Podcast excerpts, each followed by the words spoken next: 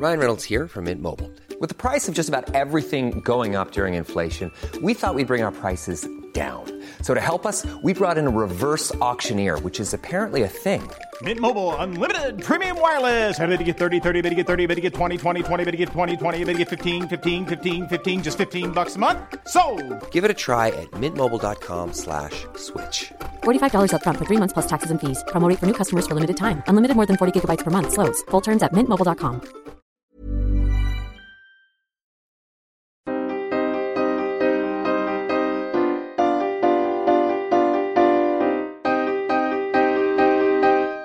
Studio 404, l'émission de société numérique.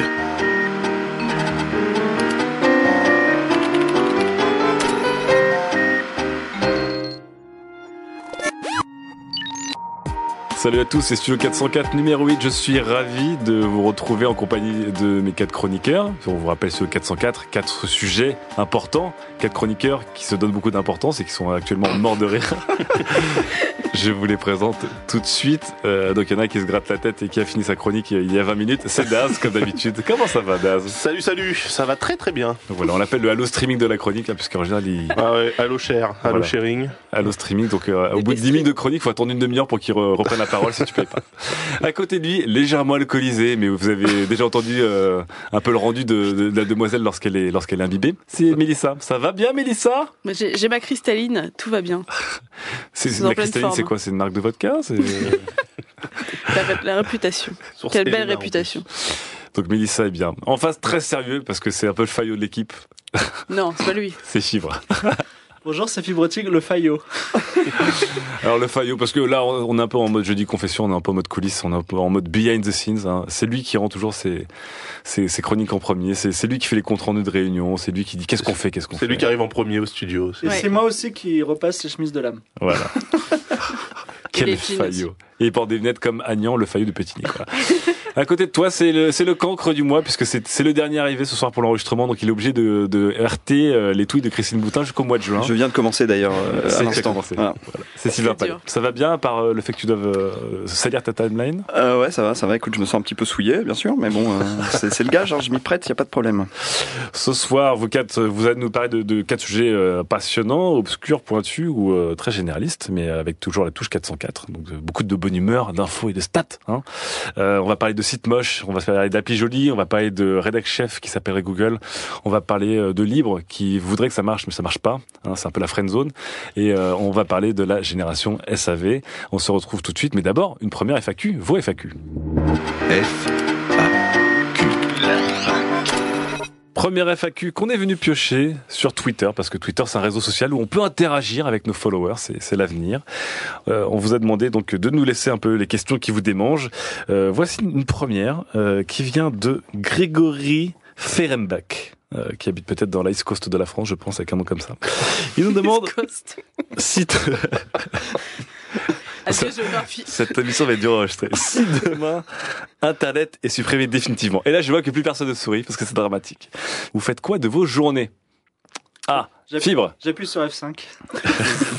Mais tu, tu Non, appuieras tel le le, petit euh, Wally seul Non, comme ça plus, dans plus le ser- vide. plus sérieusement, en fait, il y a beaucoup de gens qui confondent ordinateur et. non, et a plus Internet. d'internet, s'il n'y a plus Ouais, d'internet. voilà ça. S'il n'y a plus Internet, il reste quand même l'ordinateur, donc on peut utiliser euh, Word. Donc voilà, Fibre utilisera Word jusqu'à la fin de ses jours. C'est une vision des choses qui est plutôt sympathique. Daz, Euh, non, bah s'il n'y a plus internet, euh, bah, je regarderai la télévision. ah, tu reviendras, tu reviendras de tes premiers amours. Ouais. Il Mais il y a plus le Minitel, il y aura le Minitel Il n'y a plus d'Eric, hein. Ouais, mais c'est pas grave, c'était un nazi. Hop là, là Et voilà, ça y est, c'est À fait. peine 5 minutes. Nickel. Ouais, la Petit télé pour moi, la télé pour Donc, ok, tu regarderas la télé en trollant ce qui se passe à la télé. Mélissa. Je, dir- je lirai des livres en papier. des livres en papier. Tout à fait. Ça existe encore. Pas très écolo, hein. Ça doit faire bizarre euh, Ouais. comme sensation dans les mains, non Ça doit Ouais. fatiguer les doigts. Je suis allée chez Virgin, il y en a encore. Vous pouvez y aller.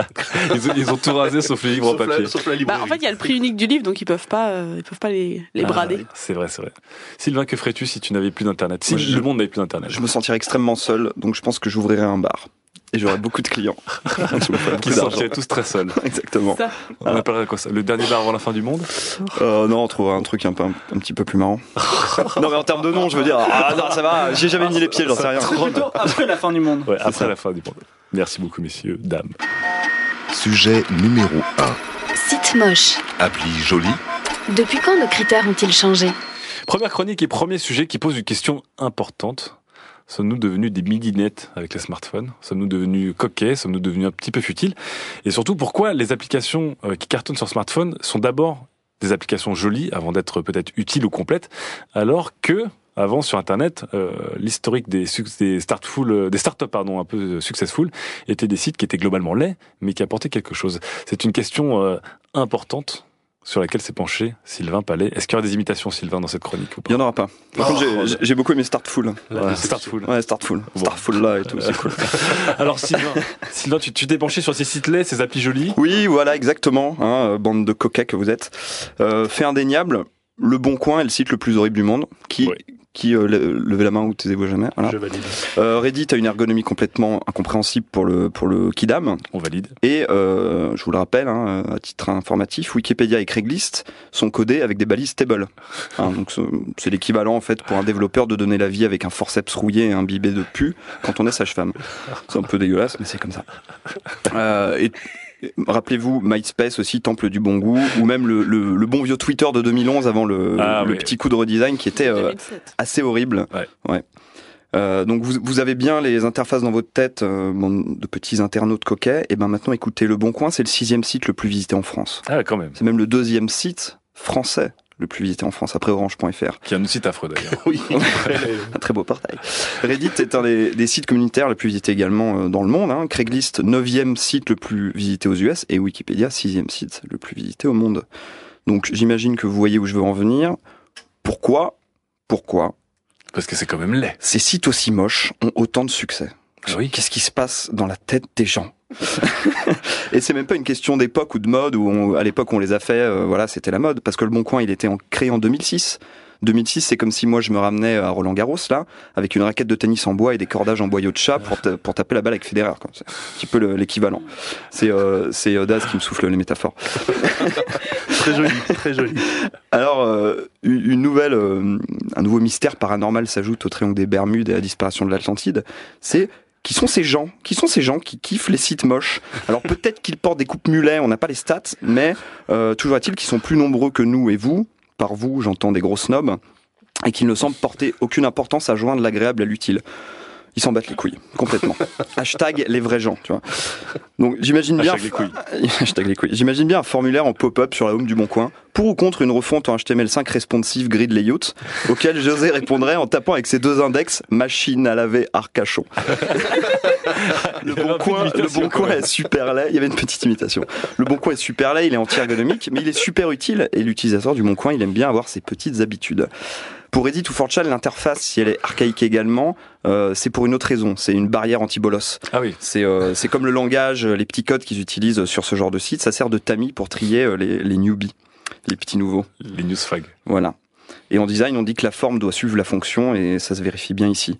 Mais, comme tu en parlais là, il y a un nouveau paradoxe qui arrive, c'est que moi je me rends compte qu'on aime tous installer des petites applications sur nos smartphones avec des petites animations un peu fofolles, des designs minimalistes de malade mental, des petites animations genre swiper, glisser, triple loot, genre Nelson Montfort pète un câble et tout. Euh, j'ai un exemple d'ailleurs, là nous montrait à la dernière réunion une appli de météo Elle est tellement mignonne. non, mais elle est, elle est super belle. Elle est super belle, elle est magnifique, mais elle te donne le temps qu'il fait maintenant à la position GPS actuelle de ton smartphone. Oui. Ça sert à quoi? Je peux pas choisir. C'est si jamais t'as pas de fenêtre en fait. C'est ça. le truc. Mais elle est tellement belle. Un voilà. C'est un peu très le, un utile, le oui, chaton des beau. applications météo. C'est ça, c'est un peu le, le chaton mignon. Et c'est comme euh, toutes ces applications genre Paper, Sparrow, euh, ou même les apps de to-do list euh, minimalistes que Ah vous oui. allez utiliser deux jours avant de les oublier et Desire, d'en tester oublié voilà. celle-là, elle est magnifique. Et il suffit de regarder les top 20 des applications, hein, à part des jeux, euh, par exemple sur Android, à part les jeux qui trustent un petit peu les premières places, c'est que des applis pour redesigner des, des nouveaux launchers, des widgets, etc., pour rendre les, les smartphones super beaux, mais du coup super lents, qui défoncent la batterie en une journée. Pour rendre Android super beau, j'insiste. Ah oui, oui, oui, oui, boulot. oui, monsieur. Mais oui, oui, oui. Euh, et si le web est mort, comme on dit, et que l'avenir est aux applications, Alors ça veut dire qu'on est tous en train de devenir des gros snobs de l'interface et qu'on privilégie la forme au fond. Vous aurez atteint le point de non-retour, à mon avis, quand, lorsqu'on vous proposera d'aller sur le bon coin, vous répondrez Lolman, le bon coin, mais c'est trop laid, je préfère utiliser cette toute nouvelle appli qui me montre où sont mes objets en réalité augmentée, c'est trop posé. Parce que dans le futur, dans le Deux futur- imitations. dans le futur, on parlera tous comme Swagman. je, je vous préviens. Donc ma petite théorie, moi, dans ce glissement des perceptions euh, vis-à-vis du service, c'est qu'on a changé de relation. Par rapport à l'interface, le jour où on a changé d'objet. Les applications sur nos smartphones, c'est quasiment la seule façon de le rendre unique. Hein, D'avoir un iPhone différent de l'autre, il n'y a pas 36 000 façons. Donc on télécharge pas juste des applis, on les possède, elles reflètent notre personnalité. Et de la même façon qu'on ne veut pas avoir un meuble moche dans son salon, il est hors de question d'installer une appli dégueu sur son smartphone. Ah. Vous êtes d'accord avec ça? Répé à ça. Ah, rép- Répé à ça. On a tous des applis moches. Alors, on a tous des applis Parle moches, pour mais- toi. Non. non. Moi, je suis assez d'accord avec Sylvain. C'est-à-dire qu'à un moment, j'étais même, j'en étais même à classer mes icônes. Par beauté. Par les plus jolies. Non, par couleur, pour faire un Et sort d'effet des colorimétrique. cupcakes Mes icônes bleues, mes icônes jaunes, mes icônes grises, etc. Mais euh, effectivement, enfin, personnellement, je plaide coupable. Est-ce que vous plaidez un peu coupable euh, d'avoir des smartphones et surtout des applications Déjà parce qu'elles sont mignonnes Oui. et jolies. Oui. J'ai- j'ai, euh, Mais moi, en fait, je suis naïf. Moi, je pense qu'elles sont mignonnes et elles sont aussi utiles. Et en fait, non.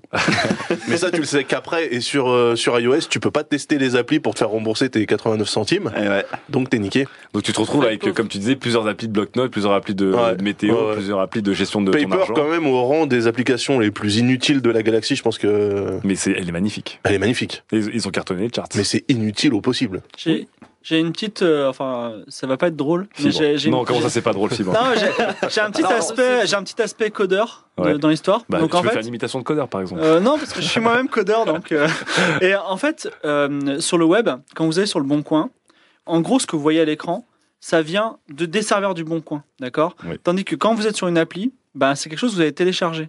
La différence, c'est que si vous avez 6 millions de personnes qui vont sur le Bon Coin, ben il va falloir qu'ils téléchargent 6 millions de trucs. Alors s'ils téléchargent rien, eh ben euh, ça passe. S'ils téléchargent des super images bien chiadées euh, en méga haute résolution, ça va faire péter les serveurs. C'est pour ça que Reddit, Craigslist, des trucs qui avec du, du gros débit et Wikipédia, Ouais, et ben ou même Google, et ben ils ont un design mais mini mini. Il n'y Ah, a, moi, y a je- pas de site à fort trafic euh, bien foutu? Et ben et ça c'est le premier truc. Et le deuxième truc, c'est que moi quand je code, ben, j'utilise des tables. Pourquoi? Parce que Parce que tu respectes rien. j'ai une idée. J'ai une idée et je veux que dans deux heures ce soit torché et je passe à autre chose parce que et, et voilà parce que sinon le sinon le non mais voilà ben, mais mais quand mais quand vous avez une idée et que vous voulez qu'elle soit sur Apple de toute façon vous allez être niqué. Il va y avoir Apple qui va devoir valider pendant what mille ans votre application. Donc quitte à perdre du temps ouais trois semaines. Quitte à perdre du temps bah autant faire un truc chiadé ça c'est sûr voilà. Mais en fait, tu dis, Philippe, que euh, un, un- un site ne peut pas être beau et performant.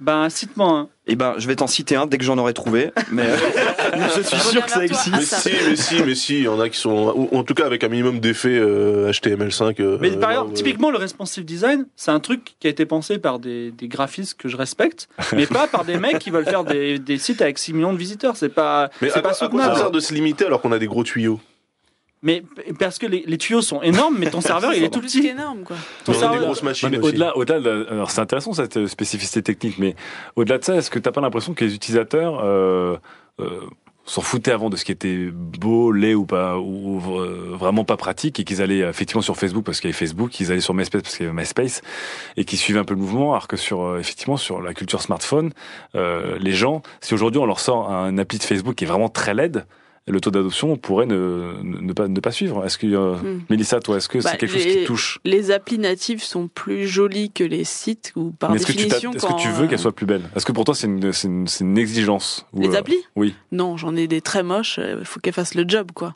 Pour moi, c'est la fonctionnalité comme sur le web ou le site web. Il faut qu'ils fassent le job. Les très moches en général, c'est celle des services publics euh, qui veulent pas partager leur contenu en fait. hein. Non Il y a seulement, personne non qui a seulement, repimpé la RATP quoi. non seulement elles sont moches, mais en plus elles sont pas fonctionnelles. C'est Ouais. le, Ah oui, le non, mais pire des deux mondes. C'est débat. C'est mais C'est cadeau.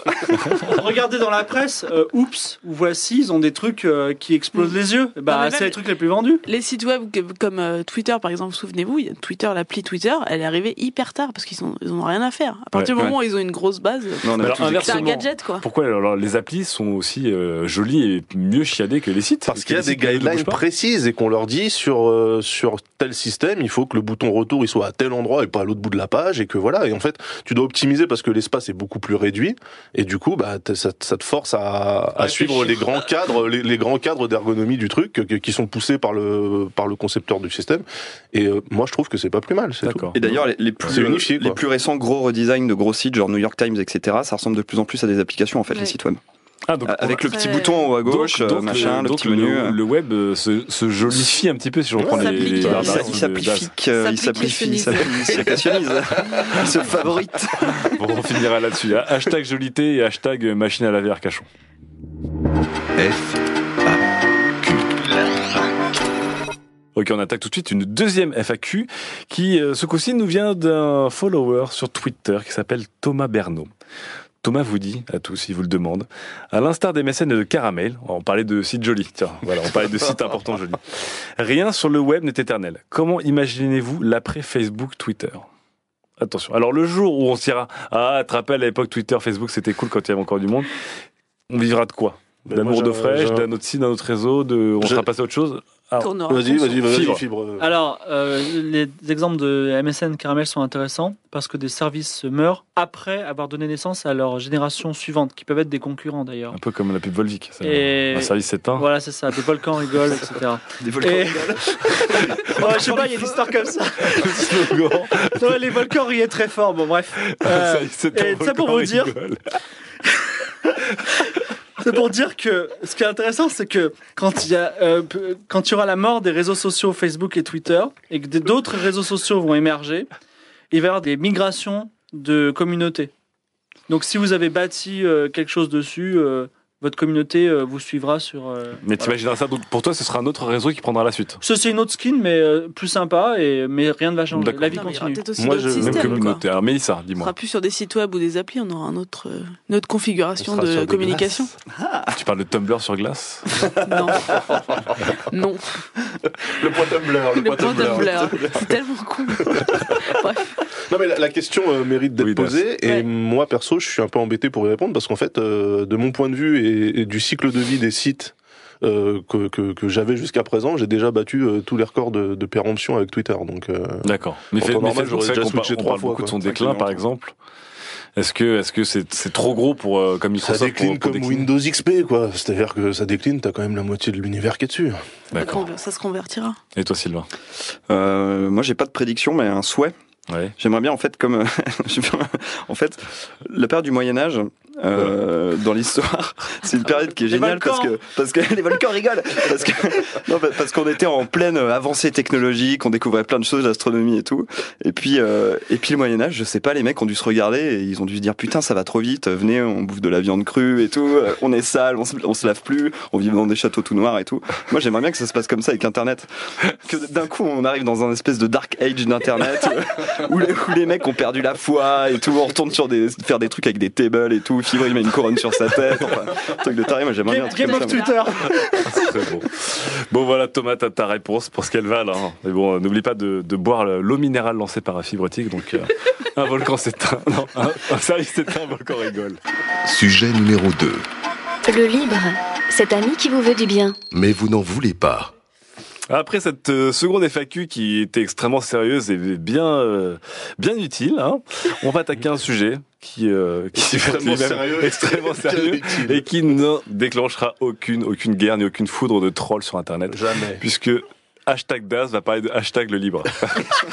voilà le libre alors Alors attends, avant avant de commencer hein, pour parler Voilà. du libre hein, tu viens de parler du livre et Ouais. de son échec auprès du grand public. c'est ça Voilà. de sa non adoption Sa non-adoption. Plus qu'échec, est comme un enfant adopté, peut-être qu'il sera adopté à 20 ans.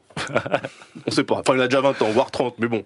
Euh, donc, avant de commencer, déjà, j'aimerais clarifier un point pour que tous les auditeurs sous licence GPL arrêtent tout de suite les rites vaudous qu'ils ont commencé euh, sur les poupées à l'effigie du studio 404. Après, la FAQ, car je m'en rappelle, et vous aussi, chers auditeurs, Oui, les la FAQ d'octobre ou de novembre, de la première émission. Ouais. c'était la première Oui, émission, bah voilà. Donc euh, celle où on disait que, euh, en fait, on s'en foutait de la différence entre entre le libre et le gratuit. Ah là là. Alors je vous rassure, chers auditeurs, nous connaissons parfaitement la différence entre le libre et le gratuit. Voilà. C'est juste que cette FAQ, elle a été un peu montée à, à l'arrache par euh, par Ghislain, notre, notre réal. euh, réalisateur charcutier et barista, qui l'a euh, plus ou moins excisé. hein. Alors, juste pour quand même sauver son honneur, Ghislain à l'époque croyait qu'il pouvait télécharger Google et le stocker sur une clé USB de 8 mégas. Voilà. Voilà, c'est pour placer un peu le niveau de connaissance et d'expertise du, du truc. Hein. Donc, euh, lui on voulait pas, c'était pas sa faute. Juste à prendre pour tout le monde. Voilà, donc le disclaimer étant euh, maintenant euh, posé, alors on va se pencher sur le libre et tenter de, pour- de comprendre pourquoi en 2013, l'immense majorité des gens qui utilisent un ordinateur s'en contrebranlent vigoureusement. Parce que c'est pas leur faute hein, aux gens, quand même, faut le préciser. Comme le disait si bien Jésus, dans ses moments de doute, il en a eu pas mal. Le mec juste Père, pardonne-leur car ils ne savent pas ce qu'ils font, ces glands. Voilà. Hein, cet échec de pénétration du libre dans vos vies, c'est aux libristes eux-mêmes qu'il faut l'imputer. Point lexique. Libristes, hein, c'est donc les adeptes du libre. C'est pas des gens qui lisent des, des livres. Il n'y a aucun rapport. hein. Ex- Ex-libriste. Voilà. Donc, parce qu'un utilisateur de base, rappelons-le, c'est assez idiot. Là, je vous parle des gens qui, lorsqu'ils achètent leur troisième PC, ne manifestent absolument aucune émotion au moment de payer pour la troisième fois la même version de Windows qu'ils avaient déjà dans leur machine précédente. C'est mon cas, personnellement. C'est l'autre cas. Voilà. Je parle des gens qui ne lisent jamais les CLUF, les contrats de licence de l'utilisateur final. Et je parle de ces gens qui ont 27 barres d'outils dans leur navigateur web à force de cliquer n'importe comment sur suivant, suivant, suivant, OK, quand ils installent un produit euh, qu'ils ont chopé sur Internet. C'est toi aussi ça? Non, faut pas déconner. C'est ton sens de père. l'honneur. C'est ton père. Euh, alors, comment voulez-vous que ces ignares, qui, qui n'arrivent même pas à dissocier la machine du système d'exploitation qu'elle fait tourner, arrivent à comprendre les tenants et aboutissants du libre dans la société capitaliste à tendance oligopolistique? Pourtant, Qui est c'est la important. Bah oui, mais bon, moi ça me surprend pas. Parce que l'humanité entière utilise quotidiennement des softs libres. Les serveurs Apache euh, restent les premiers serveurs web euh, en termes d'hébergement de, sites, avec en 2012 65% des 582,7 millions de sites web recensés euh, par Netcraft. La PS3 de votre neveu utilise une variante de Linux comme système d'exploitation et il y a peut-être des chances que votre GPS ou votre frigo embarque quelque part un héritage d'Unix ou de ses semblables. Pourtant, ça, personne ne le sait.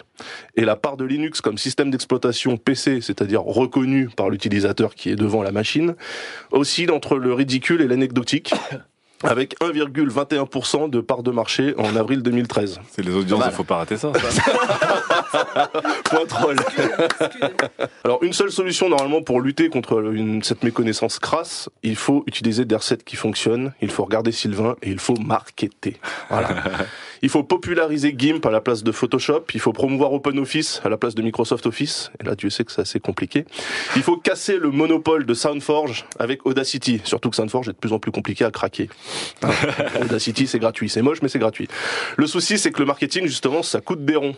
Et l'autre souci c'est que le marketing pour les libristes c'est Satan. À peu près. Satan, Satan,5 environ. Voilà. Et que, et que ces mecs-là, ils pensent que si le produit est bon, il sera adopté naturellement, sans artifice consumériste euh, visant à contrôler les masses, en fait. hein. Ah, les naïfs. Ah, ils sont chauds, ils sont chauds les mecs. Et c'est c'est un c'est un nouvel aspect du libre quand même qu'il faut qu'il faut noter, c'est qu'effectivement le joli, la jolité, hein, comme euh, comme on l'a dit tout à l'heure, commence à, à rentrer dans les mœurs. Parce que jusqu'à présent, le coup de polish qui rendait le produit sympa et facile à utiliser, faut bien reconnaître que c'était pas super. euh, Non, priorité, le livre n'était pas très, très, très shiny, Voilà, shiny. donc euh, je sais pas si vous avez déjà utilisé, déjà vous autour de la table et vous derrière votre euh, radio. On rêve là, mais bon. Devant votre radio. Euh, si vous avez déjà utilisé euh, des softs open source euh, téléchargés sur SoundForge, sur euh, SourceForge, excusez-moi. Ouais. Petit lapsus. Euh, si vous ne l'avez jamais fait, je vais essayer de vous expliquer ce que ça donne. En fait, l'app est tellement magnifique qu'ils oublient juste de faire une interface utilisateur. voilà. C'est le seul problème, c'est fallait y penser. Niveau minimalisme, voilà, on n'a on n'a pas fait mieux. En fait, plutôt que de s'emmerder avec l'ergonomie, on fait pas d'écran, comme ça c'est beaucoup plus rapide. Donc il n'y a pas de fenêtre, il n'y a pas de bouton, que dalle, rien. Du coup, il reste deux solutions. Soit on utilise la ligne de commande à chaque utilisation, ou alors, on développe soi-même le petit bout d'interface qui nous permettra de jouir librement du produit. Et ça, c'est le libre. Le produit te plaît pas, plutôt que de chialer comme un faible, tu te retrousses les manches, tu pars au turbin, tu résous le problème et tu recompiles le noyau de ton appli. Qu'est-ce qu'il y a? C'est ça la vie. C'est comme ça qu'on veut que ça fonctionne. Et c'est comme ça que les libristes veulent que ça fonctionne. Et le problème, en fait, c'est que si jamais les gens réussissent à faire des trucs un peu trop jolis et sympas à utiliser, les multinationales se pointent, un peu comme l'Irak s'est pointé au Koweït en 90. Euh, Regardez Android par exemple, ça a été racheté par Google en 2005. Alors Google a été cool, ils l'ont laissé un petit peu ouvert pour que les gens puissent bricoler des trucs et faire euh, faire un peu ce qui les arrangeait, tant qu'ils bousillaient, bousillaient pas les, les services core. Mais maintenant, on a chaque fabricant de smartphone qui vient foutre le bordel en collant sa patte et sa surcouche dégueulasse sur euh, sur le, le système standard. Et les opérateurs aussi. Et le pire, et les opérateurs aussi, ouais. Et le pire, c'est que bah, les versions modifiées par les fabricants de smartphones deviennent aussi fermées qu'un OS propriétaire. C'est-à-dire que tu as un OS qui est partagé par Google et qui est mis à jour constamment, mais si tu as le malheur d'être passé chez Samsung, il faudra que tu attendes que Samsung daigne porter la nouvelle version d'Android sur ton smartphone. Donc en fait, c'est le pire du libre, ça. Et paradoxalement, c'est Android qui est l'OS mobile le plus utilisé. C'est pas, c'est ironique, ça À Alors- méditer. À, à méditer et accent aigu. Hashtag. Alors, ce livre-là, euh, j'ai l'impression qu'il y a- un rendez-vous manqué depuis euh, 15 ans et que depuis 15 ans, il y a une sorte de grande couverture média où effectivement, euh, comme tu dis, euh, un, un évangélisme de la part des libristes et des, des pros du, du libre, euh, de l'open source euh, et, et autres très bonnes intentions, mais que ça ne prend jamais. En fait, et tout le monde dit, hey, c'est génial, mais en fait, personne n'utilise vraiment euh, Non, en masse, on va dire, en masse dans le grand public. Pourquoi C'est fichu là, parce que euh, en fait, euh, on parle. Ah, C'est carrément fichu Ah, pour c'est- une guerre qui est non seulement finie, mais en plus ringarde aujourd'hui parce que il y a eu, euh, il y a eu une tentative de, du, du libre et de Linux notamment d'infiltrer le marché de, le système d'exploitation de Monsieur Tout le Monde, guerre qui a été. Voilà. Oui. Et aujourd'hui, il y a eu un Yalta de, de Windows et de Linux. Linux et le libre s'occupent des serveurs, donc euh, tout- Internet tient sur le libre. Il- Et Windows s'occupe de Monsieur Tout le Monde. Donc il y en a qui restent dans les coulisses et l'autre qui. euh, Voilà. qui Et la aujourd'hui, aujourd'hui, il y a des gens qui font des petits développements et tout, etc. Mais en fait, ça se passe sur iPhone aujourd'hui. C'est terminé. C'est Apple. C'est plus du tout Linux. Et si aujourd'hui vous voulez arriver sur Linux, vous rentrez dans un labyrinthe sans issue parce que il faut installer Linux, ce qui est chiant. Pourtant, c'est rapide avec Vous- le live CD et tout. Ouais, vous, ok. Vous lancez Linux, vous essayez de le comprendre, c'est pas gagné. Et quand vous êtes sur Linux, vous le comprenez, il y a rien. C'est-à-dire que euh, il y a un mauvais Photoshop, il y a un mauvais. InDesign, il y a un mauvais Word, il n'y a pas de jeu. Euh, je veux dire, euh, c'est bon, vous pouvez vous, vous pouvez prendre le PC, et vous jeter dans la scène avec, comme ça, vous êtes sûr de vous tuer avec. quoi, voilà. Mais c'est vrai que euh, d'ailleurs on parle des utilisateurs avancés parce que Daz dans ta chronique tu parles effectivement des gens qui euh, laissent des spyware qui sont sur Windows de manière un peu passive. Mais même nous, Les idiots. même les gens qui sont on va dire un peu plus geeks, j'ai l'impression qu'on a tous une fois installé Linux pour dire qu'on l'avait installé. Je l'ai fait. Globalement Non, pour dire hey fait. j'ai installé Linux, mais que globalement, enfin aujourd'hui qui autour de cette table, même vous auditeurs, euh, qui utilise vraiment en tant que système ou logiciel principal euh, une solution Moi j'avais essayé et puis le bureau a disparu donc euh, j'étais un peu emmerdé et, et il fallait recompiler le kernel donc j'ai lâché l'affaire. hein. Moi j'ai réinstallé Windows XP quoi. Normal. Et vous Easy. alors Moi, j'ai tu tournes sous quoi, j'ai Sylvain Ubuntu pendant un petit moment Ouais. parce que mon disque dur avait craché et Windows s'installait plus dessus. D'accord. Je me suis rabattu sur un truc un peu léger, voilà. Et, euh, et j'ai adoré parce que j'ai passé toute une nuit à euh, personnaliser mon bureau d'une façon Ah, que j'avais Android, jamais rencontrée. Ouais. Là, c'est vraiment le syndrome Android. C'est exactement ça. Mettre des widgets partout et tout en ligne de commande, machin, aller sur les sites. J'ai passé vraiment une nuit blanche.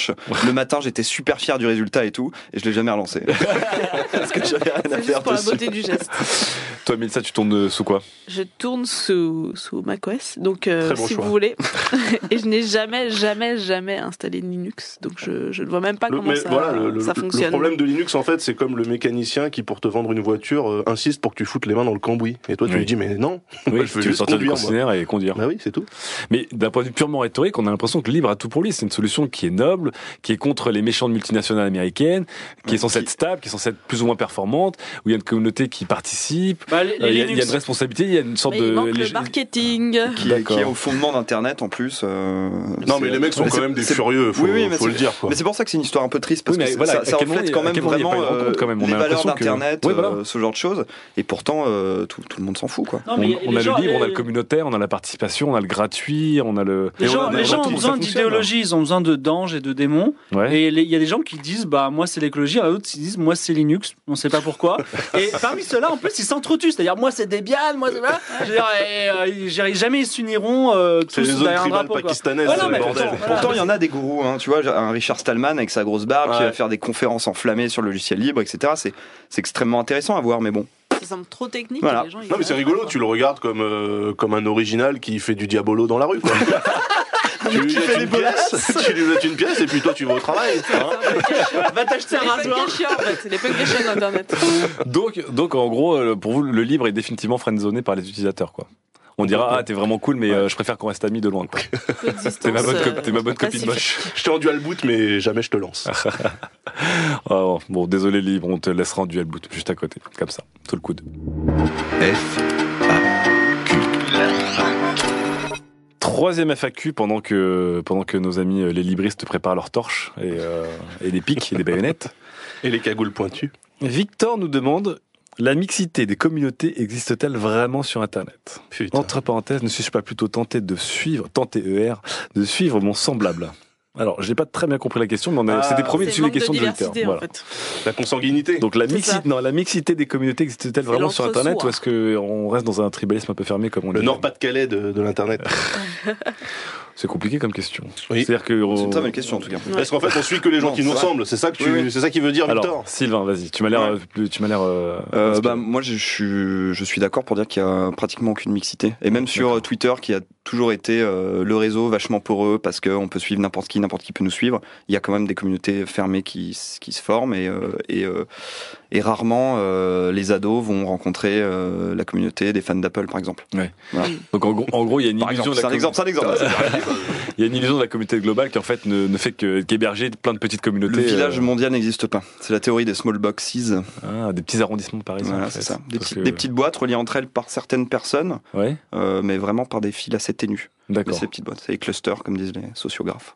Mais ça, t'es d'accord avec cette théorie T'es d'accord avec ce que dit Victor Ou tu penses qu'on peut, on peut jumper d'une communauté à l'autre, d'un réseau à l'autre euh, Non, c'est quand même assez, quand même assez difficile. Il y a des contacts, mais qui restent ponctuels en fait. D'accord. Comme l'ado à la star euh, et la star qui répond, mais Qui ça arrive ça. une fois et puis c'est Ouais. un coup d'un soir et puis fini quoi.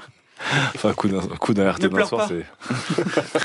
Et le lendemain matin, tu mets RTRA Ouais, Non, mais c'est laisse-moi ton, laisse-moi ton handle. C'est-à-dire qu'on on a grandi un peu le cercle, mais pas au point de d'avoir D'accord. que des inconnus. D'accord. Donc on reste aussi un, peu entre, entre amis euh, et en, en cercle fermé. Ce qui est totalement logique en fait. Pour moi, puisqu'on fonctionne euh, par goût et Mhm. que en général on suit, on suit sur Twitter des trucs qui nous plaisent, forcément, en général, on a tendance à aimer des machins qui nous ressemblent aussi. Mais ça, c'est, plus, un instinct euh, de base, je pense, de l'être humain en donc, fait. donc pourtant, en Tout à fait, fait. On, on reproduit le comportement qu'on a dans Bah, la réalité sur Internet. ouais, bien Ok. sûr. Fibre, il n'y a pas de le caméléonisme ou la camélonité. hein, que- La- la caméléance. Est-ce qu'on peut être un caméléon social? Ben, oui et non. Enfin, la question est un peu bizarre, mais euh, enfin, moi, je rencontre des gens. Mes amis, en gros, je les rencontre sur Internet. Ok? Et ben, euh, quand on se rencontre en vrai, ça fait tout bizarre parce qu'il y a des vieux, des jeunes, des blancs, des noirs. Donc, il y a une sorte de mixité dans un certain sens. Donc toi, toi, tu penses qu'il y a comme une certaine mixité? Bah, Oui, toujours, euh, si vous- si vous- si si vous mixité prenez- physique, mais pas de mixité de point de vue de. Ah bah, on non, de mais- mixité aussi de, de, Bah, de CSP. c'est pas- c'est pas- euh, c'est pas- c'est pas précisé.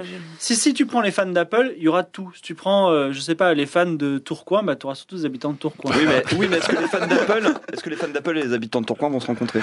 Bah, c'est les fans d'Apple à Tourcoing, oui.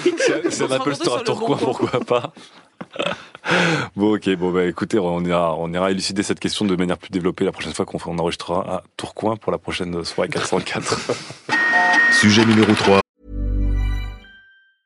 Hiring for your small business? If you're not looking for professionals on LinkedIn, you're looking in the wrong place. That's like looking for your car keys in a fish tank. LinkedIn helps you hire professionals you can't find anywhere else, even those who aren't actively searching for a new job but might be open to the perfect role. In a given month, over 70% of LinkedIn users don't even visit other leading job sites. So start looking in the right place. With LinkedIn, you can hire professionals like a professional. Post your free job on linkedin.com/achieve slash achieve today.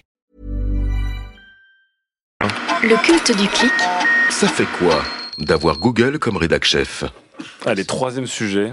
On parle, on parle de presse, on parle d'URL, on parle de SEO, on parle de PratiqueSal, on parle de Google. Et c'est Mélissa qui nous parle. Ça va Mélissa? Tu dégrises un petit peu? Elle a fini sa bouteille. J'avais un instant Sylvain Palais pour vous. Ah, vous voulez pas me laisser si, si, si, si, si, si. Chut, chut, chut. Imaginez, vous êtes journaliste web. On rappelle que Mélissa est journaliste au Nouvel Obs quand même. Point com. Point com, donc web. 94 000 morts en Syrie. Christine Boutin qui fait une blague de merde à propos de la mastectomie d'Angelina Jolie. François Fillon qui annonce depuis le Japon qu'il sera candidat quoi qu'il arrive en 2016 à la primaire de l'UMP. Et Nabila, non mais allô quoi, désolé, Benatia crache sur un agent de la SNCF. C'est fait, ces événements, les rédactions des sites d'infos les apprennent et les traitent entre le 8 et le 13 mai. D'accord. Que font-elles? Que font-elles? Des articles sur la Syrie, oui. Des articles sur un tweet de Christine Moutin, oui encore. Fillon fait les ouvertures de journaux radio. Moult analyses de politologues évoquant l'hystérie médiatique s'en suivent sur Internet. Ouais. Un 9 mai donc où il ne se passait absolument rien. Et Oui, puis Nabila. Ah 1,2 million de résultats à la requête Nabila Crash sur Google. Les premiers sites qui sortent quand on cherche, Le Parisien, Métro, Le Midi Libre, L'Express, Le Nouvel Observateur, Le Huffington Post, L'Est Républicain et Europe 1. La grande Je- presse française. Je ne suis qu'à la première page sur Google. Mais attention, attention, Nabila est un sujet. J'ai personnellement d'ailleurs œuvré pour que le site américain Know Your Meme en fasse un mème. Et Mais on se rappelle. ça, ça a marché.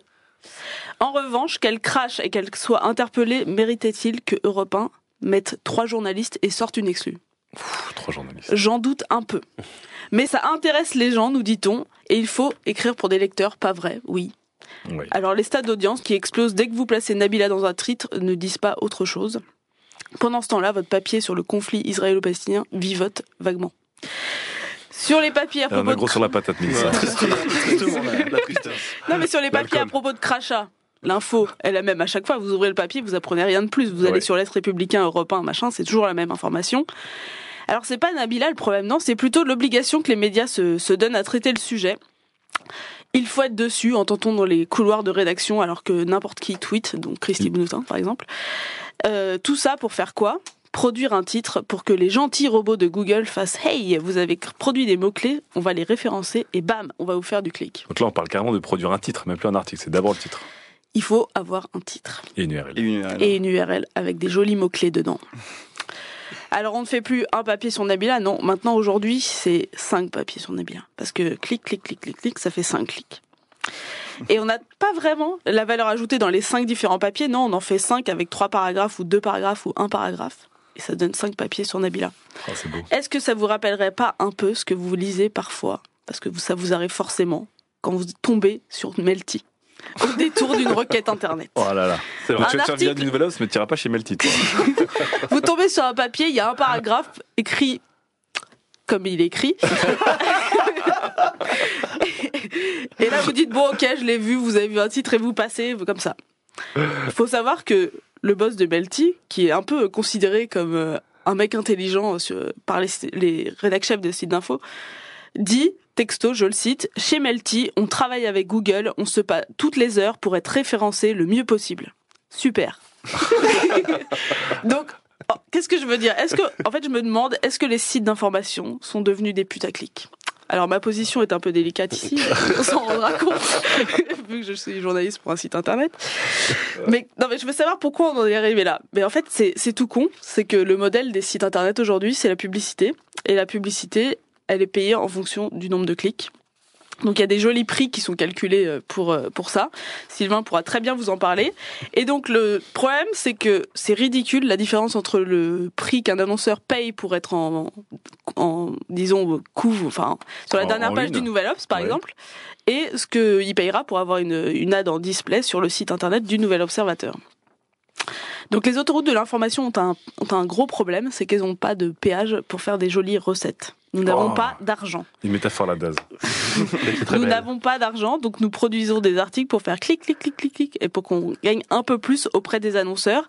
Et on voit pas vraiment comment ça va s'améliorer. Du coup, on en fait toujours plus de clics, mais on sait pas ce que ça donnera. Faut savoir qu'aux États-Unis, où l'audience est quand même mondiale et beaucoup plus conséquente, il y a à peine 7 sites d'information qui sont profitables. Le Huffington Post, notamment, avec 73,3 millions de lecteurs dans le monde par mois.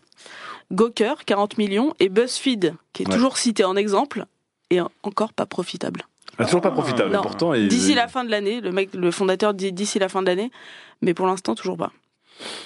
Donc que font le Figaro.fr, le Monde.fr, le Nouvel-Obs.com, l'Express.fr Ils se disputent les premières places des classements des sites les plus consultés parce que c'est ce que les annonceurs regardent euh, tous les mois. sur les panels Nielsen. Alors attention, en mars, celui qui était en tête, c'est Le Monde slash Huffington Post, il faut le préciser. Bravo Sylvain, avec 9,8 millions de visiteurs uniques. Alors jusqu'ici, en fait, personne ne savait où je travaillais, mais ça... je te remercie. Voilà. Euh, Je dénonce. Et donc le contenu de certains sites d'infos commence à se rapprocher de, de ce qu'on lit sur Melty et ça me fait pas très plaisir. Le problème c'est que le modèle économique, il y a des murs payants qui sont envisagés, mais c'est pas encore assez pour envoyer des journalistes très loin et les faire travailler une semaine sur un papier. Donc pour l'instant on leur demande plutôt de produire 4 à 5 papiers par jour. Voilà. C'est comme si donc on doublait la pagination d'un quotidien avec moins de journalistes. Donc forcément, ça donne 25 papiers sur Nabila qui crache. Mais donc, nouveaux articles, nouveaux clics, nouveaux annonceurs. On en est pour l'instant là dans la recherche de notre modèle économique. Nabila assurera-t-elle la survie des autoroutes de l'information Oh. Je ne suis pas sûre et il faudra peut-être trouver de l'argent autrement. Mais cela dit, si elle avait eu les seins nus, peut-être qu'on serait un peu plus heureux à l'heure qu'il est. Oh là, elle Ça a, arrivera. elle a placé 100 nuits à la, à la fin pour que les bots passent sur, le, Ouais, sur. Studio 404. Faudra qu'on Et faudra qu'on qu'on le mette dans Des l'URL de Studio professionnelles, 404. On mettra Nabila Saint-Nuit et puis on mettra aussi le- le- la magnifique URL qu'on a vue aujourd'hui sur slate.fr qui, a- Ouais. qui une. URL à base de cul, vagin. Cul, vagin, alcool, anus, Alcool, euh, il y avait tout, il y avait tout, il y avait tout. Alors cette histoire de cette histoire de médias, euh, on la connaît un petit peu parce qu'effectivement c'est un peu euh, leur, leur médiamétrie à eux. Euh, ils sont euh, rétribués par la publicité, c'est le même business model. Mais est-ce que euh, nous les lecteurs, est-ce que vous lecteurs, vous vous rendez compte que les médias euh, produisent de plus en plus, Ouais. de plus en plus court et euh, c'est aussi une, une époque qui veut ça. De plus Et- en plus euh, vide. Et est-ce, est-ce qu'en tant que lecteur aussi, c'est ce que vous demandez? Est-ce que euh, Non. parce que je me dis, je me dis d'une certaine manière, si, si, comme le dit Mélissa, si on se retrouve à écrire cinq petits papiers sur Nabila en temps réel durant l'après-midi au lieu d'un gros dossier euh, en fin de journée sur Nabila, Bah, c'est- est-ce que c'est aussi parce que le lecteur il veut, il veut grignoter toute la journée en continu Mais non, euh, c'est de l'optime, c'est de l'optime. Ça, c'est euh, déjà, je suis super content qu'en fait euh, Mélissa euh, ait pris cette position-là parce que je m'inquiétais. Moi, je pensais que tous les journalistes étaient d'accord avec ce modèle de merde. Donc sache-le, ça me fait plaisir. Ta croisade, c'est génial. Faire et virer demain. pour moi, justement, c'est un peu le. À chaque émission, férié, Pour moi, c'est un petit peu l'industrialisation de la mendicité, tu vois. C'est-à-dire que à la base, t'as un mec qui fait la manche, Ouais. il tend la main comme ça et puis il parle. Après, il en a marre de parler, il met une pancarte. Ouais. Puis après, il passe dans les wagons en déposant des petites cartes de visite avec le texte écrit. Et c'est toi qui le lis en fait et qui donne l'intonation parce que lui, il a pas le temps. Et c'est un peu ce truc-là pour Ouais. pour pour l'info et le traitement qui est qui est fait avec les sites. C'est euh, ils vont euh, au plus efficace. Ils pouvaient faire un papier avec cinq paragraphes, ils font cinq papiers d'un paragraphe, ça fait cinq clics. C'est le modèle qui est comme ça. Et il Et le faut- lecteur s'habitue à lire un papier voilà. sur deux. On se Ouais, dit, bah oui, mais ça c'est. ça je sais, ça je sais pas. Excusez-moi, mais est-ce ça, que vous utilisez vraiment Google Actualité? Alors Oui. personnellement non. Parce Mais que après- moi, je connais personne qui le fait, mais par contre, moi, ce que j'ai Moi, j'utilise remarqué, Google tout simplement. c'est que euh, pour avoir euh, un petit peu travaillé au, au Plus Ups, d'ailleurs, j'ai arrêté ma collaboration. Ah, tu as arrêté ta collaboration Oui, avec parce que j'avais trop de pression euh, au niveau des vues, justement. Et donc, en fait, euh, ce qui est intéressant, c'est qu'effectivement, les articles racoleurs sont hyper vus. C'est-à-dire, mais il y a un ordre de grandeur différent. Moi, je faisais un article qui avait 2000 Non, mais vues, et des raccord, articles à 160 000 Ouais. vues, quoi, sur... euh, voilà. C'est exactement la démonstration que je voulais faire, Fibre. Non, non, attends. Si. Je, je peux la contrer alors. Si. Allez-y, allez-y. Envoyé On on est d'accord qu'un journaliste écrit pour son lectorat. Ouais. Quand même. C'est- Oui. oui, c'est la déontologie. euh, merde, quoi. Attends, on pense à l'utilisateur en premier. On est d'accord. Ok. Est-ce que, est-ce que vous avec ses griffes, est-ce que vous êtes déjà allé euh, sur un site genre le Post ou euh, ce genre de site-là où sur la barre de droite on a euh, euh, le petit euh, le petit onglet social où on voit les articles les plus partagés de la Ouais. journée. Les plus partagés, les plus commentés, etc. Voilà. etc. Et ben c'est les articles les plus putassiers. On est Pas tous, hein, parce que si tu vas sur le monde.fr, des fois t'as des belles surprises. Oui, Ah, mais oui, mais- parfois, sur le, monde reste une sorte, euh, le Non, monde c'est un peu le- une Sorte de- d'îlot. Ouais. Oui, c'est pas c'est Hein pas la, c'est pas la même euh, c'est pas la même ligne éditoriale qu'un Moi, moi, par exemple, là, je Non, suis mais- sur la section euh, musique de Libé. Les plus lus euh, dans la section musique de Libé, il y a quatre articles sur Daft Punk sur les cinq plus lus. Trois articles sur Daft. Punk. Donc, je c'est dis pas, dis, pas qu'il faut pas, je dis pas qu'il faut pas faire Daft Punk, qu'il faut pas faire Nabila. Oui, il faut c'est- faire Daft Punk, c'est- il faut faire Mais C'est Nabila. la manière de le C'est traiter. la manière de faire. Et surtout, au, au lieu de faire genre un, deux papiers un peu costaud et un autre papier avec juste l'effet brut, on fait 12 papiers quoi. Et ça- donc ça c'est le clic, mais est-ce que c'est aussi comme on disait, euh, on en parle souvent parce que ça revient, c'est une des thématiques qui revient souvent sur 404, c'est que le l'attention span, donc le, le- le taux de concentration d'attention des, des lecteurs et des gens sur Internet aujourd'hui, c'est euh, réduit comme peau de chagrin. Mais non, mais ça c'est faux, ça c'est faux. Moi, ça c'est pour moi un dire ça c'est euh, sur New York Times. dire ça c'est comme le mec de TF1 qui parlait de temps de cerveau disponible en prenant tous les téléspectateurs pour des abrutis. Ouais, il y avait du cynisme, mais pas forcément du faux. Beaucoup de cynisme. Mais les gens ont appris, ont affiné leur façon de lire sur Internet, donc ils savent ce qui, enfin ils savent qu'ils ils peuvent lisent. tomber différemment. Oui. Ils savent qu'ils peuvent lire un live alors qu'ils, ou ils peuvent lire un papier de 20 000 signes. Ils savent sur plus ou moins sur quel site ils vont trouver Exactement. les, quel format. Donc on s'habitue et on sait qu'on va trouver quelque chose et donc on va chercher quelque chose aussi. Donc on a appris à ne plus aller chercher sur certains sites et, et à ne plus consommer certains trucs qu'on n'a pas envie de consommer. Pour- et pour finir, est-ce que tu penses, tu penses que ce modèle économique va survivre ou tu penses, tu penses que, quitte à te faire virer quoi ça fait, hein, ça fait cinq ans que je me dis quand est-ce qu'on va- trouver quand est-ce qu'on va trouver? Et là cette année vraiment dans les rédactions l'ambiance est dure parce que il y a des coupes de budget et ils savent que internet ça prend beaucoup beaucoup d'argent surtout quand c'est associé à un autre média. Ouais. au Nouvel Obs on prend de l'argent au magazine et on sait pas comment faire et ça fait cinq ans qu'ils réfléchissent à trouver à trouver à trouver il y a le modèle américain des, des murs payants sauf qu'ils ont une audience qui est globale mondiale nous Ouais. on est français quoi Ouais. on a des audiences qui sont incomparables le jour où on aura assez pour payer. Il y a le modèle de Mediapart qui est profitable, mais euh, Il n'y a pas de la place pour plein de médias. il n'y a, pas- y a pas de la place. Donc, il y a un moment, je pense qu'il y a des sites web qui vont être obligés de fermer. Puis moi, je pense très sincèrement un truc, et, euh, et c'est un, un message que je voudrais faire passer à tous les start-upers qui lancent leur service sans savoir comment ils vont le monétiser. La publicité n'est pas un modèle économique. Quoi. Tu, on gagne pas d'argent avec de la publicité. Ah oui, c'est là. Euh, sur, Ouais, euh, sur Internet, c'est terminé. quoi, T'en parleras à Pirate Bay, quoi.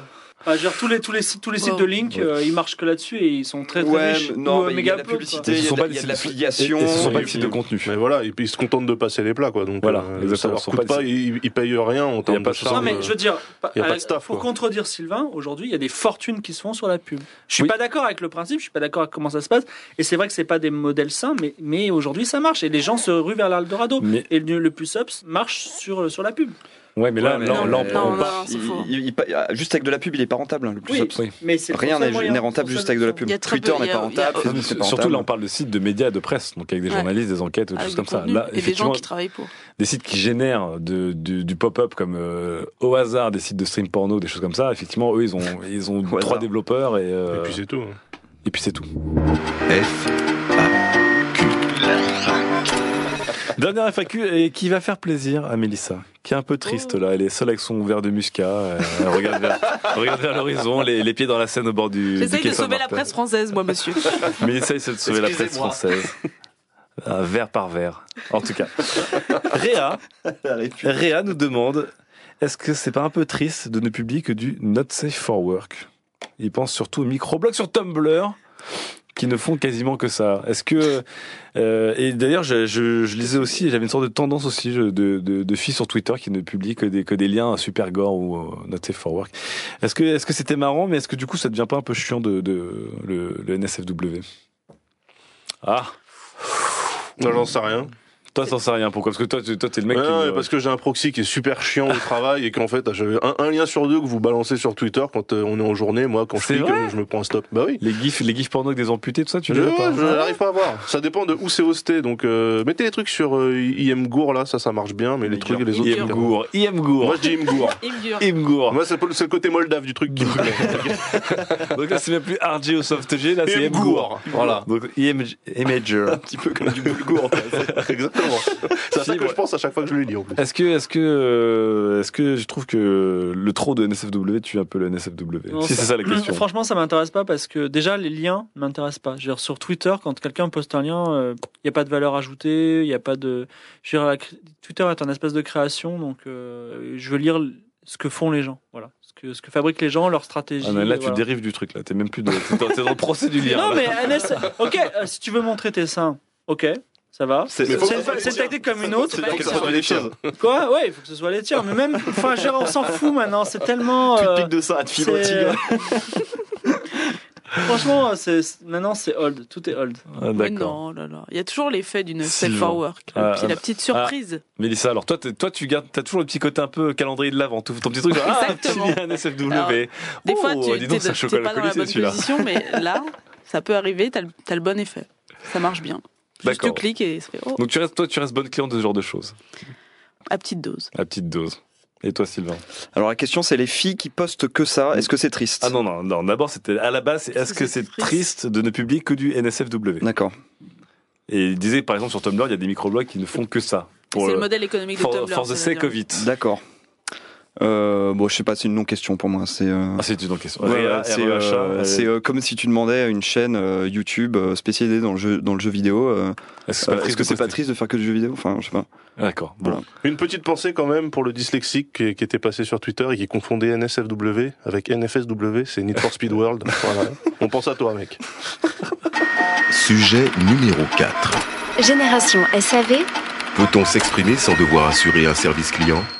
Quatrième et dernière chronique et débat de notre studio 404 numéro 8, on va parler de SAV, de la génération SAV, et du fait que maintenant quand on publie, on doit assumer, gérer, euh, comme de criser tout ce qui se passe derrière, parce que le- les gens ont droit de réponse et qu'on doit donner réponse au droit de réponse. Et pour nous en parler, c'est Fibre Tigre. Le spécialiste de la chose ou pas, Fibre Tigre un peu parce que je suis un peu ma marque personnelle. Ah, c'est ta marque personnelle. Et oui, on y est en fait parce que depuis le temps que les experts, donc euh, Sylvain quoi, du web, nous en parlent, bah voilà, on a chacun notre marque personnelle, on la gère. Et quand on publie quelque chose, eh bien, il faut pouvoir justifier et il faut pouvoir euh, rendre des comptes. Voilà, ça s'appelle la génération SAV. Donc aujourd'hui, exister, c'est publier. Oui. Mais c'est aussi assurer le SAV. SAV, c'est-à-dire que quand vous, faites, quand vous dites quelque chose, quel que soit le média, vous allez avoir des commentaires neutres, positifs ou négatifs. Et il est attendu de votre part que vous re-réagissiez à ces commentaires. Sinon, euh, vous êtes un con méprisant. Voilà. Je vois déjà Dan me regarder avec un regard lourd. Mais continue, Fibre, continue. Alors ici à 404, il y a deux clans. Il y a Mélissa, Lame et moi qui, on va dire, euh, ignorent euh, les commentaires. Euh, Lame, Lame, il est, il va, hein. il va jusqu'à dire dans la bio, euh, dans sa bio Twitter, je ne réponds pas. Pas de SAV pour moi. Voilà. Moi, et je il y a euh, Sylvain, chinois, ouais. Sylvain, on se demande, il doit avoir deux vies, il répond à tout. Et Daz qui répond, mais bon. Je suis un artisan. Toujours. Je vais être méchant en disant qu'il je- il a pas beaucoup de réactions, mais bon. Il rabote ses tweets et ses SAV avec, un- avec comme du bois. Non, mais il est même sur Google Street View, donc bon. euh, je veux dire, Voilà, euh, c'est vrai. C'est vrai. il est partout. Achievement unlocked, ouais. Mais alors, c'est pas évident parce que déjà, c'est un investissement en temps. Et c'est aussi un investissement moral parce que vous, vous en prenez des, critiques et parfois, euh, même bien ciselées, bien haineuses, c'est difficile. Aujourd'hui, il est donc devenu normal d'attendre une interaction directe, personnalisée, rapide. Et même Justin Bieber, de temps en temps, il répond à un de ses fans. Oh. Et cette réponse, c'est tellement Dieu qui touche euh, quelqu'un que personne, immédiatement, il y, a une- il y a, genre, c'est le prophète. Et il y a, il y a 20 000 personnes qui le suivent. Et il dit, euh, le 17 mai, j'étais. euh, Ouais, dans la bio, dans ouais. sa bio. Ouais, ouais, ouais, complètement. Non, mais ça. Et ils, ils, ils ont vécu, ils- leur identité internet n'est que le fait d'avoir interagi avec 17 Dieu. Ah mais là c'est Voilà. l'immaculé SAV, là c'est vraiment le... c'est Voilà. fou ce que Justin fait. Et, euh, mais il y a d'autres comptes, Ouais. d'autres personnes, des célébrités, entre guillemets, dont le fonds de commerce n'est que le SAV. Par Ah exemple, Nicolas Sirkis, Indochine. Oui. Pas beaucoup d'actualité musicale. Bah, quand même. bah, si, ils ont sorti... Un petit peu, un petit peu, un petit peu. Mais, mais il Oui. est sur Twitter. Et quand il y a une mère de famille qui dit Ah, euh, je, je me sens un peu seul ce soir, je réécoute tout un dos. Et ben, euh, Nicolas Sirkis dit, met sa main numérique autour d'elle et dit Mais je suis avec toi, je pense à toi. Putain. De reply. Vous savez, on dit l'expression quand on parle du diable, on envoie la queue. Et bien, Patrick Quand on Sébastien, parle du loup. Ah, sur Twitter, si vous dites Patrick Sébastien, Patrick Sébastien va vous follower. non. Extraordinaire. C'est Si, pas un si. robot Il dit quand on parle de moi, je follow. Donc là on, peut, là on peut faire la test. Ah oui, mais moi je l'ai fait Non, et mais je suis followé par, Patrick Sébastien. Oui, Ah. Tu peux le mettre dans ta bio comme pour Justin Bieber ça. hein. Ah non, mais ça peut arriver à n'importe qui, c'est pas du tout. Ça me l'a fait euh, avec France O quand j'ai utilisé le mot Eurovision, moi. Voilà. Ouais, carrément. Cha- Eurovision. chacun ses stars. Désolé. En plus, Daz pourra nous en parler. Le, SAV, c'est le fonds de commerce de certaines personnes qui, pour accéder à la notoriété, essayent de clasher. C'est-à-dire, vous êtes un, un euh, vous prenez, Un voilà, vous prenez l'âme, vous dites euh, l'âme, euh, je déteste tes photos sur Instagram. Eh ben, l'âme il- s'énerve. Eh bien il répond pas. L'âme, l'âme, ça marche pas. Exemple, Voilà. là. Voilà. L'âme répondra pas. Mais si l'âme répond- euh, assassin. Si l'âme répond, eh ben, ces, ces dizaines de milliers de followers seront informés qu'un jour il a exercé sa colère contre quelqu'un, donc cet quelqu'un a peut-être euh, un intérêt. Ah Voilà. donc il y a une sorte de- d'exploitation un peu maligne du SAV. Et voilà, c'est ça. Et comme on ne veut pas aboutir à ces situations un petit peu conflictuelles, difficiles à gérer, parfois le SAV, c'est une forme d'autocensure. C'est-à-dire, je ne vais pas parler euh, des féministes parce que je sais que je vais me prendre 30 000 féministes dans la tête. Non mais ça, c'est ça maintenant, c'est c'est- c'est- c'est bien la mode. hein. Ah bon, Fibre, toi tu te clashes avec les féministes. Comment ça Euh, Non, je me clash pas parce que justement j'en parle pas. Mais un jour viendra où elles deviendront ringardes et là on pourra parler Ils tranquillement. sont déjà. Mais elles le sont déjà, ringardes, les féministes. Le mot Ah. féministe est ringard. Alors comment bien gérer la crise? Comment bien gérer le SAV Je vais vous parler de quelqu'un Oui. dont je parle parce que je donne des cours de Twitter et je dis qui, qui- qui- qui gère bien dans Twitter? C'est Tanguy de Bouygues. Est-ce que vous connaissez Tanguy de Bouygues? Ouais. Oui, oui, je connais. je Voilà, c'est une star. En fait, quand Xavier Niel a fait sa, sa, sa conférence euh, en disant on va faire les abonnements à 2 euros là un matin, free, donc. Toute la population française s'est retournée contre Orange, Bouygues et SFR en disant Salaud, vous nous exploitiez depuis des années, regardez Free fait à 2 euros. On Et est des pigeons. Voilà. Orange, ils ont fait du LAM, ils ont rien dit. Oh non, je veux pas être orange quoi. SFR, SFR, ils ont fait du DAS en disant Euh, mais attendez, euh, c'est des nazes. Voilà. Et Tanguy de Bouygues, c'est-à-dire Sylvain, il a dit Ah bah dis donc, ils sont vachement forts, Free, euh, j'aimerais bien voir ça. Il a joué vachement cool, vachement sympa, et tout le monde l'a vachement aimé. Il y a eu des fanpages Tanguy de Bouygues. Et la moralité de tout ça, c'est qu'il faut toujours agir avec détachement, humour, tranquillité, sérénité. Ça c'est ton premier conseil pour du smart SAV. C'est mon seul conseil. Ton seul conseil. Humour, Détente. détachement, Détente. c'est pas grave, c'est que, c'est que de l'internet. N'êtes pas en train de mourir, voilà. Internet, c'est sérieux, mec. Et tout va bien, voilà. Donc, euh, vous, je suppose que dans votre entourage personnel, IRL ou en ligne, on vous pose des questions. Pourquoi ton Tumblr est triste, euh, Mélissa Il est pas triste. Pourquoi tu vas plus sur Facebook, Daz Pourquoi tu réponds jamais sur Twitter, Lame Et pourquoi tu likes toutes les photos Instagram, Sylvain Voilà. Qu'est-ce que vous répondez à ces questions Qu'est-ce que vous répondez à ça Moi, je réponds que je vais sur Facebook. Voilà. Que tu as sur Facebook. Moi je, moi, je réponds à Twitter des fois indirectement. Ouais, Des fois, il- ça peut faire des posts. Quand de- tu te fais tweet jacket. Oui, un Où je- jour. où je- où je- je- j'envoie des emails. Mais c'est vrai que, est-ce que aujourd'hui on peut juste poster des trucs comme j'essaie de le faire sur Twitter sans se retourner? On est obligé de se retourner tout le temps pour dire ok j'ai posté une fois, mais ça va m'engendrer quatre posts et surtout une attention en temps réel parce que en plus le SAV on est d'accord qu'il faut répondre quasiment en temps réel, on peut pas répondre trois jours plus Oui, tard. tout à fait. Ça m'est arrivé Oui. que j'ai- il y a des gens qui On- passent on des peut se pour ça. pas- Ouais, le mec il t'engueule. Hein. Euh, Ah, surtout si tu réponds trois mais- jours plus tard, il fait Ah là là, t'es vexé. C'est qui vos followers là Ouais, putain, c'est euh, quoi Moi, les mecs, je leur réponds trois jours plus tard, bah, ils sont contents que je leur réponde. Ouais, Bon, au pire, tu te prends un, un hashtag hold et puis voilà, basta. Et puis je réponds TG, et puis c'est ça. Hashtag TG. FDP, Le débat sur Internet. Non mais un exemple récent, c'est Lame. Un jour, il a, il a fait une petite blague. Il a tweeté des choses qui, n'étaient pas d'habitude. Tout le monde s'est inquiété. euh, J'ai Ouais, ouais, envoyé des SMS personnels. J'ai reçu des SMS de mes propres amis que je pensais me connaissaient. et j'ai dû faire du SAV du coup, j'ai dû me justifier Ouais, sans m'adresser à personne parce que je ne réponds pas, mais j'ai dû me justifier. C'est dingue quand même. Tu as fait un tweet. Mais t'as le droit de pas répondre l'âme euh, sur Twitter, mais moi personnellement, je pourrais pas parce que je trouve que c'est un- Ça enlève une partie du truc. Ouais, c'est une des, Mmh. des utilisations de Twitter aussi d'échanger avec les gens, quoi. C'est à la On- limite de l'irrespect. On reviendra sur, un- sur ce débat sur Twitter plus tard. hein, sur le, Ouais, chacun utilise le service comme il veut, mais moi, je, tu peux très bien le faire, mais moi, ça me viendrait pas à l'esprit parce que c'est euh, c'est vraiment un truc super important. C'est-à-dire, rencontrer des gens, échanger, les connaître, débattre des fois. Mais donc c'est- pour toi c'est C'est important de on produit du contenu pour engager une conversation d'une certaine Bah, manière. en partie, oui. Mmh. Oui.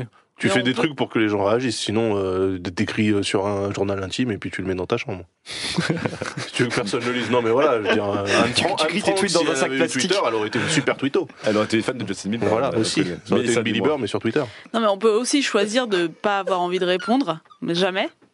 Et par exemple, les gens qui disent, euh, qui ont un blog pendant, je sais pas, deux ans et qui, genre, pendant six mois, le, le mettent plus à jour et disent, Voilà. ah là, je suis désolé, Ouais, euh, je suis plus là, euh, machin, qui font des, des blog posts entiers sur ça, ça m'exaspère. Et enfin, on Moi aussi. produit pour Internet, ok, pour avoir des réactions, mais on n'est pas obligé de s'obliger systématiquement à répondre ou à être là Non, mais ou les à gens, les tu euh, peux, tu peux pas empêcher les gens, Après-vente, tu peux pas quoi. empêcher les gens d'avoir une, ils peuvent notion de, de répondre. contrat Après, moral non, avec. mais euh, ça dépend de nous aussi, parce que toi, tu te dis, putain, euh, qu'est-ce qui pousse les gens à écrire des billets de blog de 1000 signes pour dire, excusez-moi, je suis pas là? Il y a des gens, ok, qui vont critiquer, mais tu peux en faire un dans 6 mois, ils seront contents. Et toi, Mais ils si, en plus, ça fait fait du compte. 5 articles sur Nabila, ça au moins.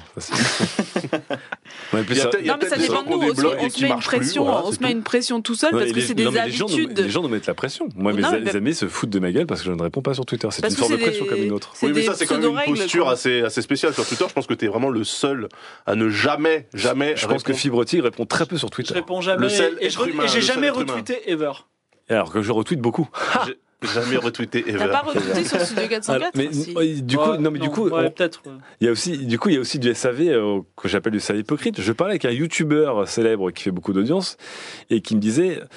J'ai peur de passer pour un mec qui est froid sur Twitter, alors que le mec a un nombre de followers absolument hallucinant. Et il disait du coup, pour faire genre d'une certaine manière que j'ai lu et que j'aime bien mon follower, dès dès qu'il y a quelqu'un qui me retweet ou qui parle de moi ou qui essaie d'avoir mon attention, je favorise son tweet, comme ça la personne a une alerte. Et pour moi, c'est Ouais. plus rapide que de répondre. J'ai pas le temps de répondre, donc je fais juste favoriser pour dire oh ouais, je t'ai lu, je t'aime bien. C'est une sorte de SAV. C'est le social grooming dont parlait. C'est euh. Sylvain. c'est Tout à ça. fait. Enfin, Non mais c'est- on, on en arrive, on en arrive à un moment où les gens ont des sortes d'artifices pour assurer une sorte de service minimum, de SAV minimum quand même. Donc on, n'a pas quand le même temps, à- tout simplement. Non mais quand c'est un fonds de commerce, Ah, mais- on parle de service après-vente, quand c'est un fonds de commerce, bah oui, tu fournis le service quoi. Moi Mais je suis pas c'est un, je suis pas un produit donc euh, je- j'estime que j'ai pas de Si service après-vente. le c'est que c'est toi qui C'est fais le gratuit, produit. c'est que c'est- Non mais donc du coup, vous êtes pour ou contre cette génération SAV Est-ce que vous dites que c'est une obligation et c'est une sorte d'une une forme de politesse et d'urbanité, euh, de civilité sur Internet Moi, je dis que ça Ou dépend que du format. euh, Ça dépend du réseau. Par exemple, le SAV sur Instagram, on s'en tape. ah ben moi par exemple, j'adore répondre sur Instagram. Mais oui, mais parce que toi, t'es toujours en contrepoint de tout. Voilà. à la pointe de la communication.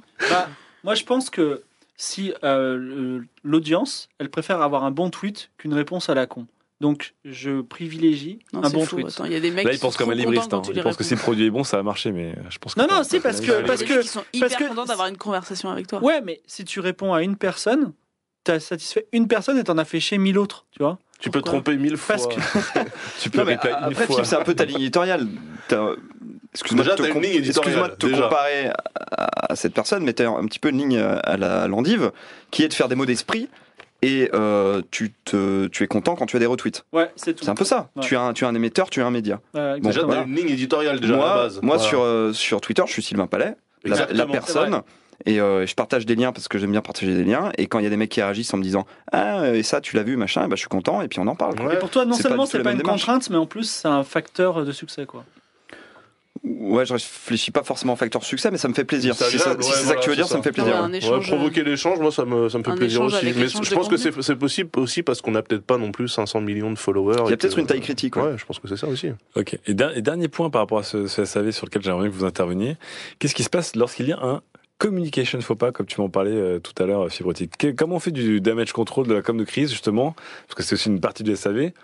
Qu'est-ce qui se passe quand on a produit son propre menu de la redoute ou, euh, ou qu'il faut, il faut rattraper le, il faut rattraper un peu le, les choses et recoller les, les morceaux cassés. Est-ce que euh, début. il y a Alors, une technique aujourd'hui de, Par de exemple, damage control? c'est intéressant parce que Christine Boutin a fait un, Ah, tweet, Christine, un oui. tweet, Ah, mais euh, Christine, c'est du nuclear launch control. un, là. su- un suicide, euh, un, suicide terrible. Et euh, D'ailleurs, faut que je la retweete. voilà. Non, mais en fait, surtout ce qu'il faut faire, c'est justement ne rien dire. Elle, elle s'est justifiée dans le journal du dimanche, non, un truc comme ça. Elle a Non, fait- elle a écrit un post de blog sur son blog, sur le, le site du parti Voilà, chrétien démocrate. il faut, il, faut, il faut absolument ne rien dire parce que sur Twitter, tout, et les réseaux sociaux, tout est un flux et tu es très vite oublié. Et, là- et si tu, si tu entretiens Enfin, le flux, Elle est dans les- faits des 13 ans, en fait. euh, Oui, c'est- c'était quand même assez important. Mais tu penses que tu, tu peux générer le fameux effet stressant qui fait que parler de quelque chose euh, crée euh, finalement sa- son, son C'est poids. impossible d'arrêter un feu. Il faut, il faut arrêter de l'alimenter, c'est tout. D'accord. Donc toi, pour toi, il faut juste euh, faire la politique de l'autruche et laisser le flux Bah emporter tout ça. pire. Quoi. Exactement. Là, toi, t'es pas d'accord, toi. Qu'est-ce qui se passe si tu merdes, par exemple? Ça t'est déjà arrivé de faire De, de merder, déraper sans faire exprès, de devoir attraper un non, peu? Non, non, Tu ne dérapes non. jamais, toi. C'est pas que je dérape pas, c'est que euh, je réfléchis avant de parler en fait. Non, mais à la grande époque du journal du Mac où parfois tu tu t'échardais un peu avec les lecteurs. Ah, euh, complètement, ouais. où tu, taquinais quand même méchamment les lecteurs euh, en- trollant les fans d'Apple, etc. Ouais, ouais, ouais. Est-ce qu'il y avait une forme de damage control ou pas du tout, toi? Tu Euh, étais en mode. euh, Absolument pas, j'en avais un peu rien à faire dans la mesure où au contraire ça provoque des réactions et euh, j'arrive pas à, con- à concevoir en fait que des gens puissent lire une publication sur un sujet qui les débecte ou au contraire euh, enfin qui va pas dans leur sens ou machin etc c'est à dire que ces gens pour moi se font mal un peu comme quand moi je vais sur F2 souche par exemple. Et euh, et non j'ai j'ai zéro damage control parce que le, le, le, le corps du message initial était pas faux donc en fait c'est juste que les gens ah, peuvent mal bah, ils peuvent mal le prendre, mais je veux dire, ça se tient quand même. Il y, a une, il y avait une réflexion, etc.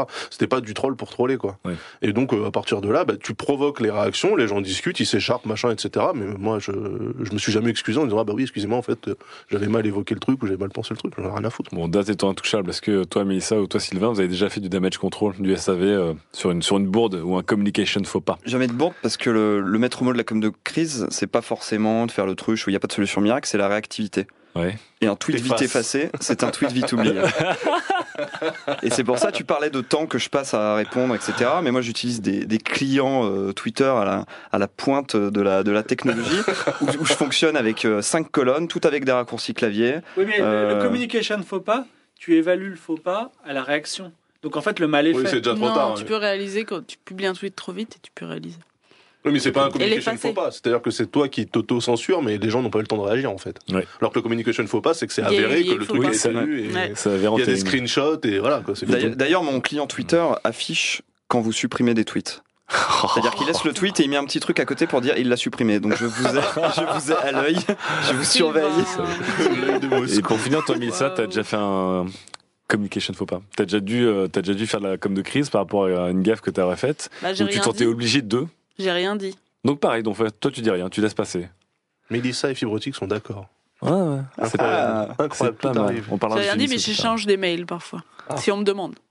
Ah, quand même, quand même. Si Donc, on m'envoie un mail, je réponds au mail. petit SAV personnalisé. j'estime qu'il faut répondre au mail. Voilà, ça sera, on finira là-dessus sur Mélissa avec le SAV à l'ancienne. Un petit mail, c'est mignon. Studio 404, l'émission de société numérique. C'était le huitième numéro de Studio 404. Mes chroniqueurs m'ont déjà tous quitté. Ils ont enlevé le flight mode de leur smartphone. Ils sont déjà en train de regarder leur like, euh, leur dernière news. Je me sens donc seul parmi les gens. Euh, pour vous annoncer une bonne nouvelle. Euh, le 20 juin, Fibre Tigre fête son anniversaire. Et Fibre Tigre, bouge-toi les oreilles. Je suis vieux. Ouais, voilà, tu es vieux, bouge-toi les oreilles, nous allons organiser son anniversaire avec vous. Voilà, ce sera la deuxième soirée 404, ce sera un thème, ce sera la surprise partie La Boom de Fibre Tigre. Est-ce qu'on passera du Daft Punk? Je ne sais pas. Est-ce qu'on passera du After Punk? Ah, Plus vrai, sûrement. Est-ce qu'il y aura des surprises? On espère. Est-ce que ce sera au Café d'Initie On ne sait pas encore. Un pique-nique dans un cinéma, de manière sauvage sur des fixies On va. En tout cas, euh, comme dirait, euh, comme dirait Daz, sauver la date. Le 20 juin, 20 juin au soir, c'est la surprise partie de Fibre. Préparez vos, vos chapeaux pointus et vos tutu. On se retrouve très vite. Ciao. Bah alors Tu viens plus aux soirées 404 Hi, I'm Daniel, founder of Pretty Litter. Cats and cat owners deserve better than any old fashioned litter. That's why I teamed up with scientists and veterinarians to create Pretty Litter. Its innovative crystal formula has superior odor control and weighs up to 80% less than clay litter. Pretty Litter even monitors health by changing colors to help detect early signs of potential illness. It's the world's smartest kitty litter. Go to prettylitter.com and use code ACAST for 20% off your first order and a free cat toy. Terms and conditions apply. See site for details.